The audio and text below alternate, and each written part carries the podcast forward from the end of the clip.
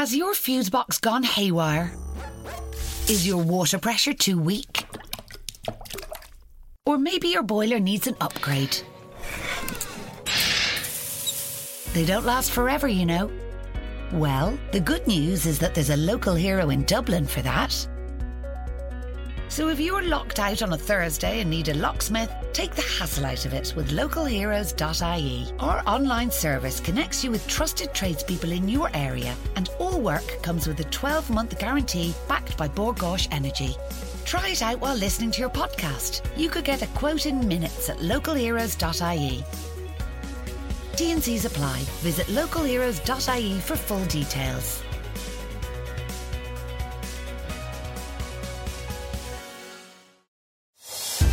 Show me the science with Professor Luke O'Neill. Hello, I'm Luke O'Neill, and welcome to my Show Me the Science podcast. Now, here's a big announcement in case you haven't heard, and why would you? It's a hundred years since aspirin as a drug really caught hold and took off as a huge, big, successful drug. So, strangely, this week's topic is the science of aspirin. Now, you might think, how can you get a whole podcast out of aspirin?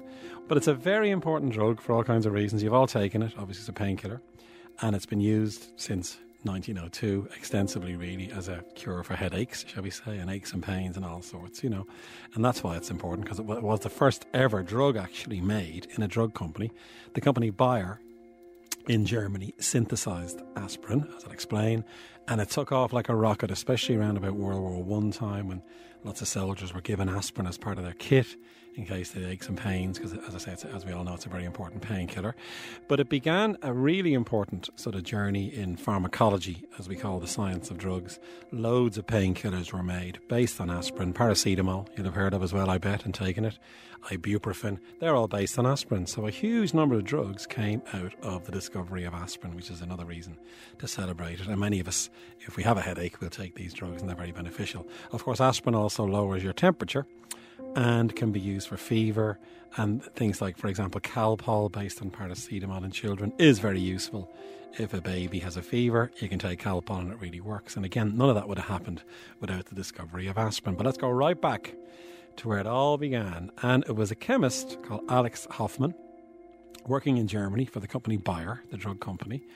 And he cracked a way to chemically modify things in a process called acetylation. Now, there's a a chemical term for you, and he was able to acetylate molecules of various kinds. He decides to acetylate salicylic acid. There's a mouthful. And he makes acetyl salicylic acid. Now, why was he doing that? Well, his father had rheumatism. And rheumatism at that time was a gen- generic name for arthritis, aches and pains in joints, and so on. Now, we now know there's several types of rheumatism. Rheumatoid arthritis is the commonest, for example. Osteoarthritis is another painful joint ailment. And Alex's father had rheumatism, probably osteoarthritis, and he wanted to make a medicine to help his father. So it's a very sort of a, you know, family-based discovery in some ways. And he, he took salicylic acid because that was a well-known painkiller at the time. It was derived from willow, willow bark actually, back through antiquity. They knew willow bark was a painkiller if you crushed up some willow bark. And in, in the 1870s, a guy called Maclagan had purified from willow bark this thing that he named salicylic acid, sa- salix being the name for willow. And so Hoffman knew about salicylic acid. He knew it was a painkiller. The trouble is, he also knew that salicylic acid has a side effect. It, it irritates the stomach.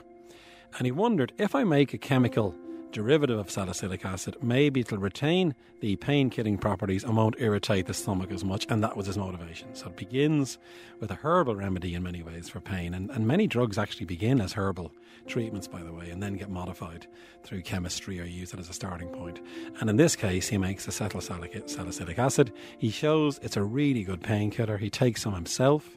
His boss and Bayer took some as well and noticed that the headache went away was the kind of idea here. And now acetylsalicylic acid is born. Now Bayer realised the names of a mouthful, so they'd come up with the name aspirin. A for acetylated, and the uh, spiridin part for spirea, which is also another name for the family of plants that make up the willow tree. So aspirin comes from a Aspirea aspirin, and now the name is derived, you know, from that. And aspirin then goes on sale and becomes this massive drug, as I explained. You know, because obviously it becomes the first painkiller you could take. And there was no addiction, which was great as well, by the way. Now, meanwhile, Hoffman also uh, was messing around with morphine, which again was a well known painkiller. He makes acetyl morphine. That's shown to have marvelous pain killing effects. And guess what they named that? Heroin. Because you feel heroic if you took acetylmorphine. It turns out, of course, heroin had a very sort of unpleasant side effect of massive addiction. Now, for a while, Bayer were selling heroin as a cough remedy because it was known that morphine derivatives could suppress cough, and coughing was a huge problem back in the 1900s because people get, coughs and colds, you know, couldn't stop coughing. Uh, and heroin was sold terrifyingly as a remedy for coughs. They stopped that after about 10 years. When they knew how addictive heroin was. And by the way, heroin can, is still used to some extent today as a medicine for severe pain say in, in, terminal cancer, for example, derivatives of morphine are used there. So it's persisted as a treatment, actually. But of course, heroin has all kinds of unwanted effects. Meanwhile, aspirin continues on from that moment on. Powerful pain killing effects as well. Decrease fever, you know, a very, very useful drug. Now, the trouble is, it still causes a bit of stomach irritation. If you take too much aspirin, it can also cause a thing called Reye's syndrome, which is a very rare side effect of aspirin, but these are extremely rare. And adults uh, uh, uh would sometimes succumb, not succumb, but would, would be afflicted with Reye's syndrome. And so, therefore, it's not really recommended as much as it was. Low dose aspirin can still be used, of course, uh, anyway. But, but the thing is, aspirin does have one or two side effects, but still, they're not serious enough to stop it being on sale, for example. Uh, but apart from that, it's still shown to have wonderful pain killing effects, and especially for fever. And then it's launched, and off it goes. Now, the big mystery was how does it work?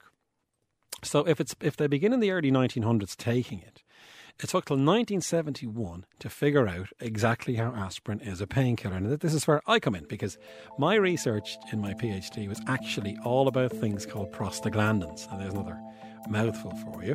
Prostaglandins are very interesting molecules. They're made in your body in various situations, usually during uh, inflammation, which I work on in my lab. And prostaglandins cause fever. Now, there's a clue immediately. You can see where we're heading with this one. But prostaglandins have many properties. And in 1971, in the Royal College of Surgeons in London, writing my PhD, long before I was there, they discover that aspirin blocks prostaglandins. And that's why it relieves fever and also is used for headaches because prostaglandins also cause pain. And hence, aspirin will, get, will stop prostaglandins, and therefore, we see their various effects in the body. And that was the mechanism of action of aspirin. It inhibits actually an enzyme in your body that makes prostaglandins. The enzyme is called cyclooxygenase, or COX for short. And my PhD actually was all about these COX enzymes because I went to the place where, where the, the mechanism of aspirin was discovered and I worked on COX during my PhD, you see. So the place I was in was very famous for this. A guy called John Vane gets the credit for this and he wins the Nobel Prize in 1982 for the discovery that aspirin stops prostaglandins. He wins it with two other scientists who had worked on prostaglandins anyway and discover them in various ways. So it was a, a, Nobel Prize for prostaglandins, but Vane gets it because he shows aspirin blocks prostaglandins. Now, it's a very interesting story how that discovery was made. So, in the Royal College of Surgeons in London at the time, there were two labs working on prostaglandins. Uh, one was working on prostaglandins' effects on smooth muscle, because prostaglandins will cause muscle to contract another property of prostaglandins. That muscle contraction can exacerbate headaches, for example. So one lab is working on muscle contraction by prostaglandins. A second lab, led by a guy called Gus Born, who will become relevant in a minute, were working on platelet aggregation. Now, platelets are in your blood, they clump and they form clots, and they can cause all kinds of problems. And thrombosis is what happens when, when you get inappropriate clotting. And, and Born's lab were working on platelets. Vane's lab are working on, on, on muscle. Both are driven by prostaglandins. And students in their lab show aspirin blocked both things. So, in other words, aspirin can stop platelets clumping together because it stops prostaglandins there. And secondly, it can stop smooth muscle cell contracting. So, again, two very different systems, both driven by prostaglandins. Aspirin works in both. So, the conclusion became oh, aspirin must stop prostaglandins. It's great science in a way because you have two completely independent systems where the prostaglandins are involved and where aspirin can work. And again, great science, big nature paper at the time, back to back actually describing that. Vane writes a big commentary and it, it's a huge, big discovery. Because can you imagine all that time? Since the early 1900s, when aspirin is first made and characterized, nobody knew how it worked and then they find it stops prostaglandins, a big step forward. Now, very importantly, around that time in the 50s and 60s, people knew aspirin was a great painkiller. They're making sort of follow-on compounds from, from aspirin. Once they realise aspirin works by stopping prostaglandins, they begin to make molecules to stop prostaglandins. Out of all this research comes all these drugs that we know so well. Paracetamol is a bit like aspirin, stops prostaglandins. Ibuprofen, the stuff you buy in your pharmacy for a muscle injury, say in sport, again, it stops prostaglandins. They're more potent. Um, ibuprofen's a much stronger prostaglandin inhibitor than aspirin would be, and it's a very useful drug to treat some of these sporting injuries because, again, the pain you're feeling in a sports injury is driven by prostaglandins, and ibuprofen stops the prostaglandins. A whole industry emerges basically. They're called non steroidal anti inflammatory drugs because they aren't steroid based and they're all in the same class, and aspirin was the first one to be discovered. Now, as I say, the issue with aspirin and, and drugs like it was you do see some stomach upset because it turns out, as luck would have it, and very often this happens in the body, prostaglandins have a beneficial role in the stomach. They stop acid secretion. Now, of course, if you stop prostaglandins in the stomach, you get more acid and you get ulcers effectively. So, again, the hunt was on in the 1990s, then in the late 80s, for drugs that would spare the stomach, you see, and allow prostaglandins to be made in the stomach, but stop them, say, in a joint in osteoarthritis. And lo and behold, two drugs were discovered one called Vioxx, another called Celebrex that only stop the prostaglandins being made at the inflammatory sites. They don't affect prostaglandins in the stomach. And that's because there's a second COX enzyme. Get this. Remember I mentioned the cyclooxygenase?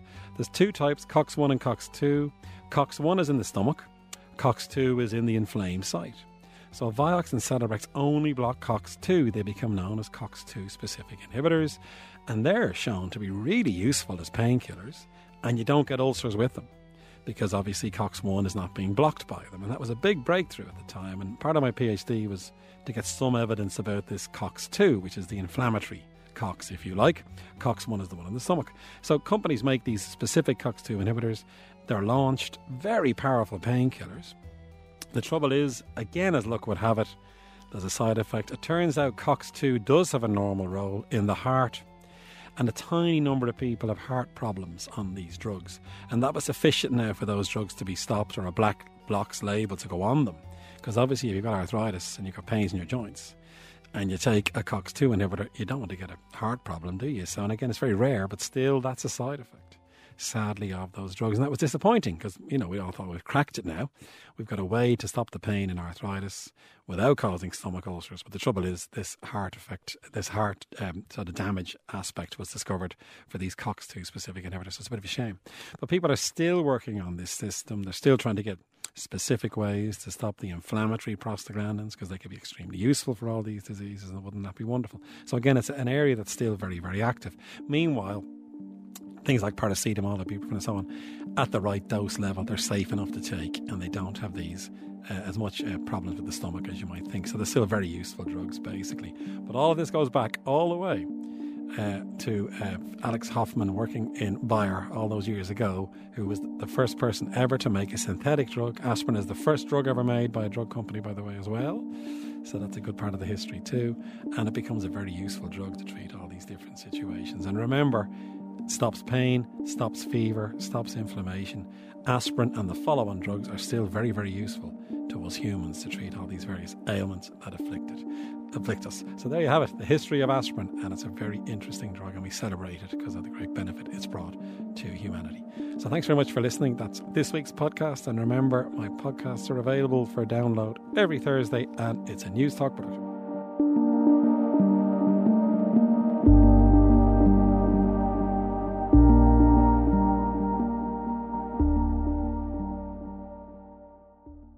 Has your fuse box gone haywire? Is your water pressure too weak? Or maybe your boiler needs an upgrade. They don't last forever, you know. Well, the good news is that there's a local hero in Dublin for that. So if you're locked out on a Thursday and need a locksmith, take the hassle out of it with localheroes.ie. Our online service connects you with trusted tradespeople in your area, and all work comes with a 12 month guarantee backed by Bord Gáis Energy. Try it out while listening to your podcast. You could get a quote in minutes at localheroes.ie. T&Cs apply. Visit localheroes.ie for full details.